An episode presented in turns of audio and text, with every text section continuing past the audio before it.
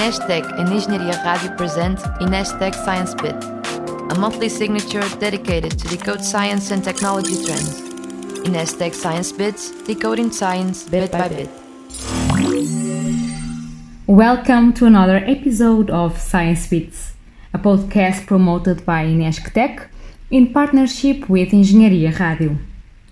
This episode will make you feel special and unique in an increasingly connected and global world.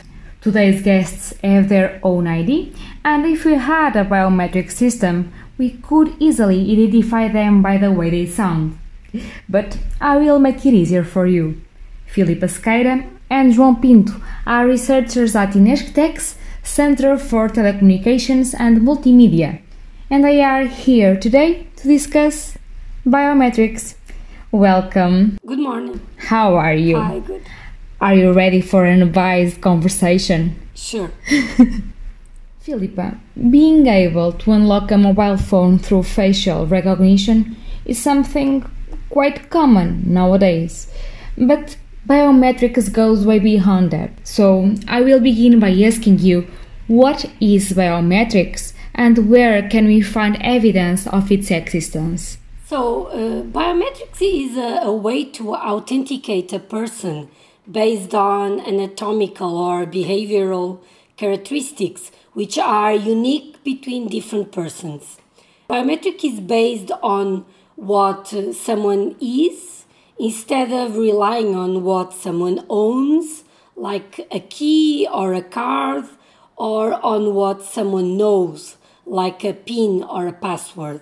So these two last types of authentication, uh, commonly referred as token-based, uh, have the obvious problem uh, that an object can be stolen or lost, uh, and information can be forgotten or maliciously accessed.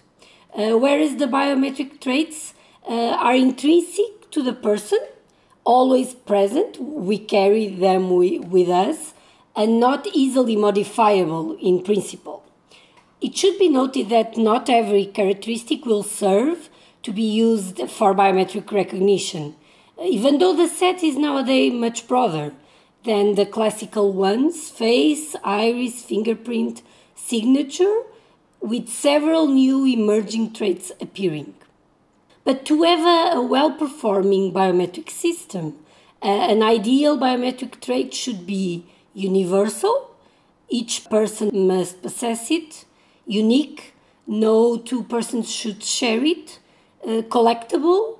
It should be readily presentable to a sensor and easily quantifiable and permanent. It should neither change nor be alterable. But this last one is a bit more controversial than others. In the early days, it was believed that iris and fingerprint were lifetime permanent, and nowadays there is a heated discussion uh, strongly questioning this, at least for the long term permanence. Despite this fact, fingerprint, for example, was the first trait to be used in a systematic way in authentication systems and remains a favorite to this day due to many advantages one of which is performance. Inesctec collaborated with the Portuguese National Mint in the VCard project and developed a national algorithm for biometric identification through fingerprints that was incorporated in the current uh, Portuguese national citizen cards. This was a very successful project in the biometrics area that Inesctec uh, accomplished. Yes, a great project um, a project that marked Inesctec and even the country. As you have mentioned, biometrics recognition a significant problem solving, and this project is one example of that uh, in terms of security and convenience. But it's also true that it raises privacy concerns, isn't it? I mean, for instance, how can the biometric system understand if the person accessing the mobile phone is the actual owner? Mm, this is a very relevant question and uh, an open challenge in the field of biometrics. Uh, despite uh, the fact that the development of recognition recognition systems as a, a, a huge investment and are deployed in many applications uh, that span from our handheld devices to high security facilities control, it is a fact that the security aspects and the countermeasures against the, the attacks on the vulnerable points of these high performing systems were for a long time uh, overlooked. Uh, the first and immediate vulnerability is the acquisition sensor, and this is targeted by the so called spoofing attacks. We all heard the news about uh, the hackers fooling the fingerprint system of the Samsung Galaxy S10, for example, or the iris recognition system of Samsung S8, or maybe even the cases that were detected in border control. These were less mediatic, but in my view, uh, much more worrying on the large scale world safety level. Uh, what failed here was exactly the application of anti spoofing techniques that should have been incorporated in these recognition systems. Uh, it was not due to lack of research in the field, which is vast and prolific in results. Um, so, why is this still an open challenge? Uh, well, because we develop measures to detect attacks made with photos, and then attackers will use videos. Uh, we develop techniques to d- uh, detect mass videos, and then they will use uh, uh, rubber masks or silicone masks. And once we develop sensors that can detect a certain kind of material for a mask, uh, I am sure that new types of masks will appear. So this is a, a always evolving uh, battle. João, we have been talking with Filipa about basic anatomical traits. As she said, face, fingerprint, iris, uh, signature also. Um, is it possible to recognize people through other elements? Yes, uh, certainly. Uh, uh face, fingerprint, iris are the most common biometric traits, but we are not limited to those. Uh, we can use anything that is sufficiently unique uh, between people and that verifies the seven biometric attributes. And so we also have a lot of uh, biometric traits that are physiological in nature. For example, the, the electrocardiogram, which is my favorite trait, the heart signals, uh, or the photoplethysmogram, which uses light to measure the blood flow at the wrist normally. Uh, and it's also very common in uh, smartwatches, for example. Uh, and we also can use be behavioral traits like the signature, as you mentioned, or voice, or speech, or um, or you, or also the way you walk, which is called gait. It all depends on the application settings and what kind of measurements can be taken from the users in that context, while ensuring the comfort and usability. Uh, and one great example of this is the automotive project we have, uh, in which we acquire signals, uh, ECG signals from uh, drivers at the steering wheel, almost unnoticeably, uh, and also face video that is captured uh, unconstrainedly from the subject at the wheel.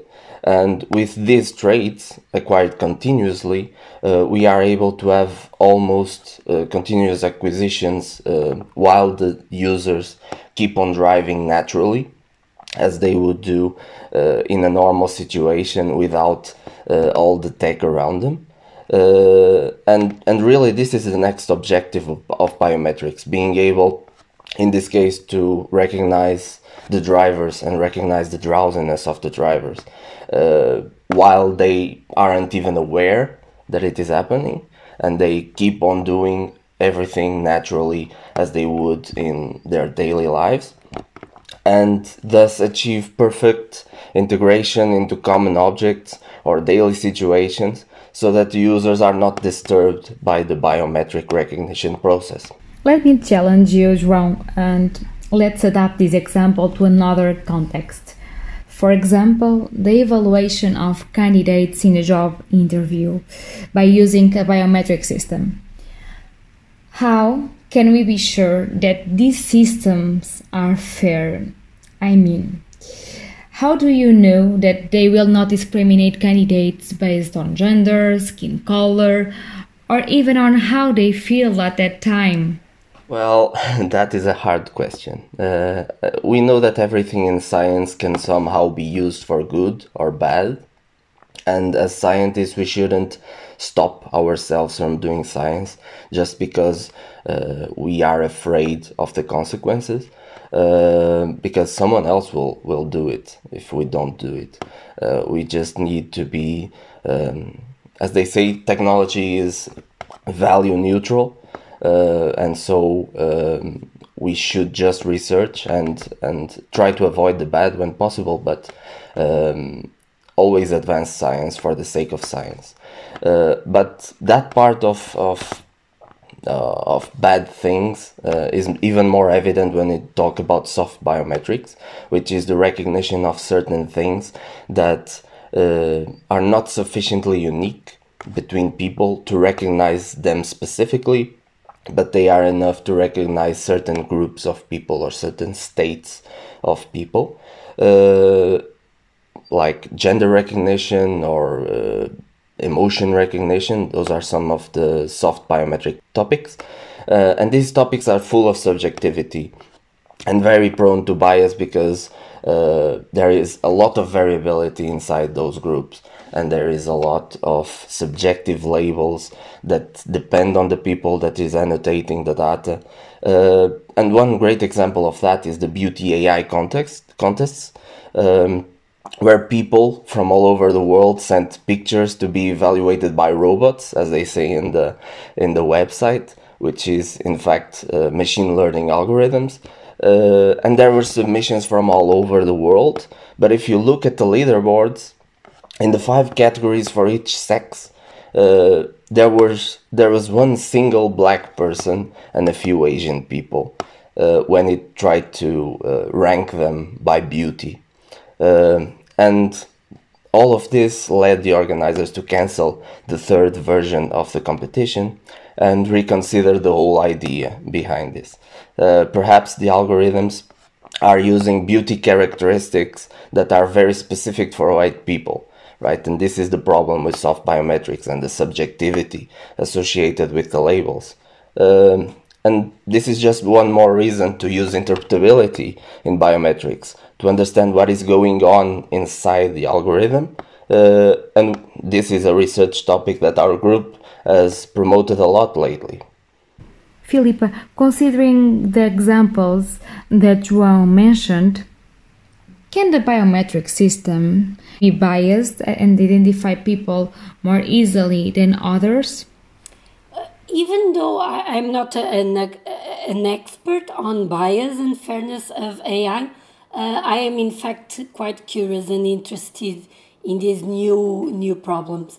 Uh, uh my views on this, uh, based on my recent readings about the topic, are that um, the the real problems in the current uh, algorithms that are deployed in uh, real real world uh, systems um, that denote biased behavior are much more related to the bias in the data that actually in the methods or the models per se. So what I mean is that the the data that the models learn from uh, are biased. For example, they have fewer cases of face images of dark colored skin people or Asians. Um, or for iris, uh, uh, this is also a problem because Africans tend to have very dark uh, irises. Um, so, the, if the model learns from biased data, uh, or if the model is tested uh, uh, so a sample is, is being tested uh, by being compared against a biased database. This will for sure lead to a biased result. Usually, uh, higher false positives, which were the very uh, known cases uh, recently that led to uh, wrong arrests and things like that. Um, and always those those very very negative cases they come to the news uh, immediately. So i believe and i have confidence in the robustness of the machine learning methods. They have been developed improved and put to test for decades. Uh, i believe in that in them too much so that i will fall into the trap of questioning the algorithms and support, for example, the bans of facial recognition systems without proper discussion with the research com- community, uh, as they were made, for example, in the US. Um, they they didn't consult with the people that uh, that, that, know about the the um, the scientific basis of the problem. It was more a political decision. Um, I think that, of course, there are uh, fra- some fragilities, uh, some problems in, in, in, this, of course. And uh, there was a quick growth uh, to large scale deployment of these systems. Uh, there was a transition to using deep learning methods that work in a black box manner uh, so I believe that some subtleties passed undetected. Um, what we need now is deeper research uh, to detect these problems uh, and better data, in my in my opinion. João, do you agree with uh, Filipa? And can one consider the algorithm as racist? Uh, well, I agree partly. I think it, it has become increasingly common to find catchy media headlines like face recognition is racist, uh, which I believe are simply wrong and misleading. I mean, there there is the problem of uh, imbalance in data, having more white people than black people in our database, and that will clearly lead to, to a bias. But that is something that we can act upon uh, but then there is the, the, the different behavior of biometric algorithms according to the, the identity groups, according to similar people, uh, which which is not something we can really avoid. Like a, a face biometric system is something that uses appearance characteristics like skin color or eye shape or nose shape or hair color to distinguish between two or more people. Uh, and of course, to these systems, two individuals of the same race are more similar than two individuals of different races. And of course, just like any other algorithm, the system will behave similarly for similar inputs in or people in this case, and differently for inputs that are more different. Uh, and that is why certain errors are more common for certain skin colors and genders and ethnicities, but there are errors for every group that you can define. Uh, just like Filipa said, uh, false positive errors um, are more common for people of color, uh, which uh, which result in false matches, uh, matching a person with an identity that is not hers or his. Um, and but for white people, there is the reverse problem, which is the person not being matched with with his identity, with his true identity. And uh, both cases will result in uh, constraints and awkward situations, even. Um, uh, so it is not correct to assume that biometrics is bad and there is a concerted effort to harm certain groups of people. Uh, that would be just like saying that a finance algorithm to give a loan is bad because it discriminates people based on income right? Uh, race, ethnicity, and skin color play a huge role in face biometrics. Just like income, when predicting whether or not a person will be able to pay back the loan. Uh, and these are essential aspects that everyone, not only algorithms, use to distinguish people. If you try to describe the differences between two faces without using concepts like race, ethnicity, skin color, gender, eye color, or any other thing that you can use to discriminate, you will notice that it would be impossible to have an effective biometric algorithm without considering them. It's just a natural and wouldn't work at all. CTM's involvement in this area has increased, and this became clear a few months ago, thanks to the organization of the 8th edition of the International Workshop on Biometrics and Forensics. Filipa, as the responsible for organizing this event, tell us how did it go? Well, I am a bit uh, biased. I, I would uh, dare I asked you to not be biased, Filipa. Well, I, I, I am allowed on this topic, I think. Uh, we always defend our our interests um, when it doesn't harm harm anyone. So uh, I, I would dare to say that it went really well uh, given the circumstances. So we uh, we are proud to say that uh, IWBF e connected uh, through the Zoom platform a bit over 30 researchers. So from Porto to 15 different places spread all over Europe, India, USA, and uh, Hong Kong. We co organized it with uh, our colleagues of the Norwegian Biometrics Lab of the NTNU University in Norway and the European Association of Biometrics. And this conference was also co sponsored by the IEEE Biometrics Council and the International Association of Pattern Recognition. So uh, IWBF had uh, 27 accepted papers. Um, we had a, a, an amazing program uh, share committee, and the conference proceedings will, will are already available uh, via IEEE Xplore. Uh, it, uh, it comprises many, many uh, interesting sessions, um, but I, I will highlight, I think, uh, two, two main, main aspects. Uh, it, th- those were the, the keynote talks. Um, one, we had Professor Peter Eisert that were talking about explainable AI for face morphing attack detection, and the other was Professor Professor Zeno Geradts on forensic aspects and uh, the analysis of deep fake videos. So these two key keynote talks they were addressing very hot topics in the in the field today, and they they really uh, raised a, a lot of interest from the participants and ourselves.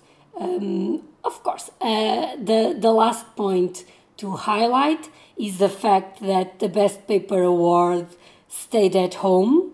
Uh, so João, uh, Jaime Cardoso, and Miguel Correia from the, the Faculty of Engineering, they they brought it with uh, the paper Secure Triple Triplet Loss for End to End Deep Biometrics, and it's uh, always uh, I think a um, motive of of pride for Ines. so, congratulations, Jo- João, and of course, Oh, thank you. uh, to Filipa for the organization of this huge event.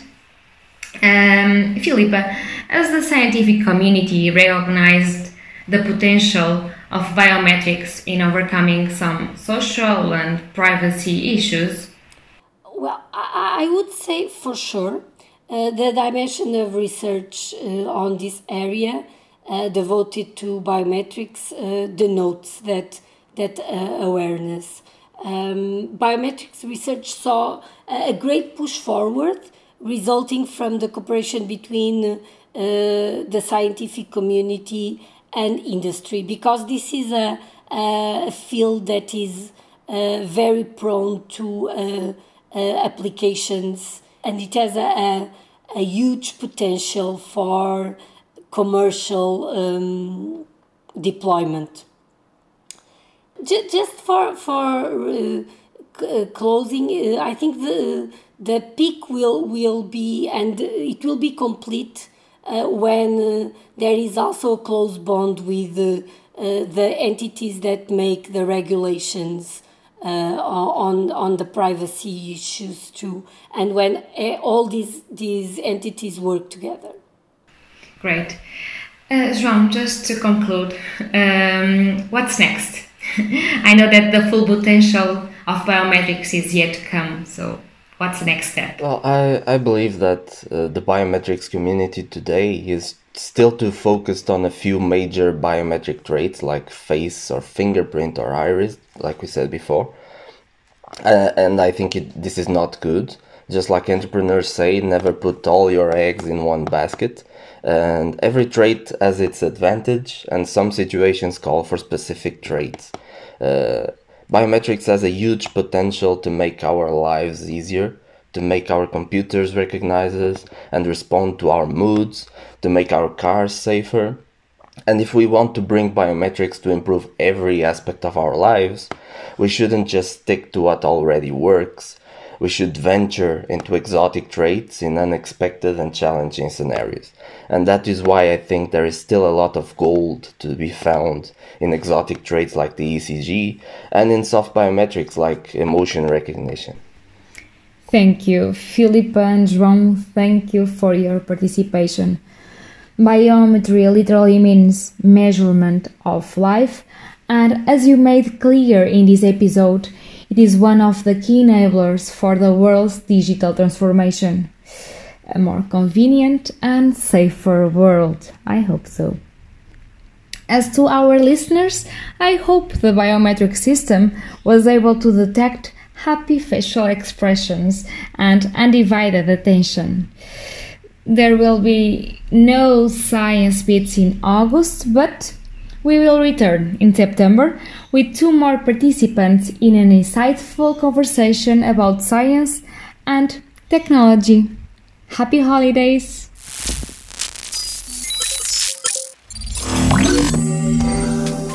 Inesctec and Engenharia Rádio present Inesctec Science Bit, a monthly signature dedicated to decode science and technology trends. Inesctec Science Bits, decoding science bit by bit.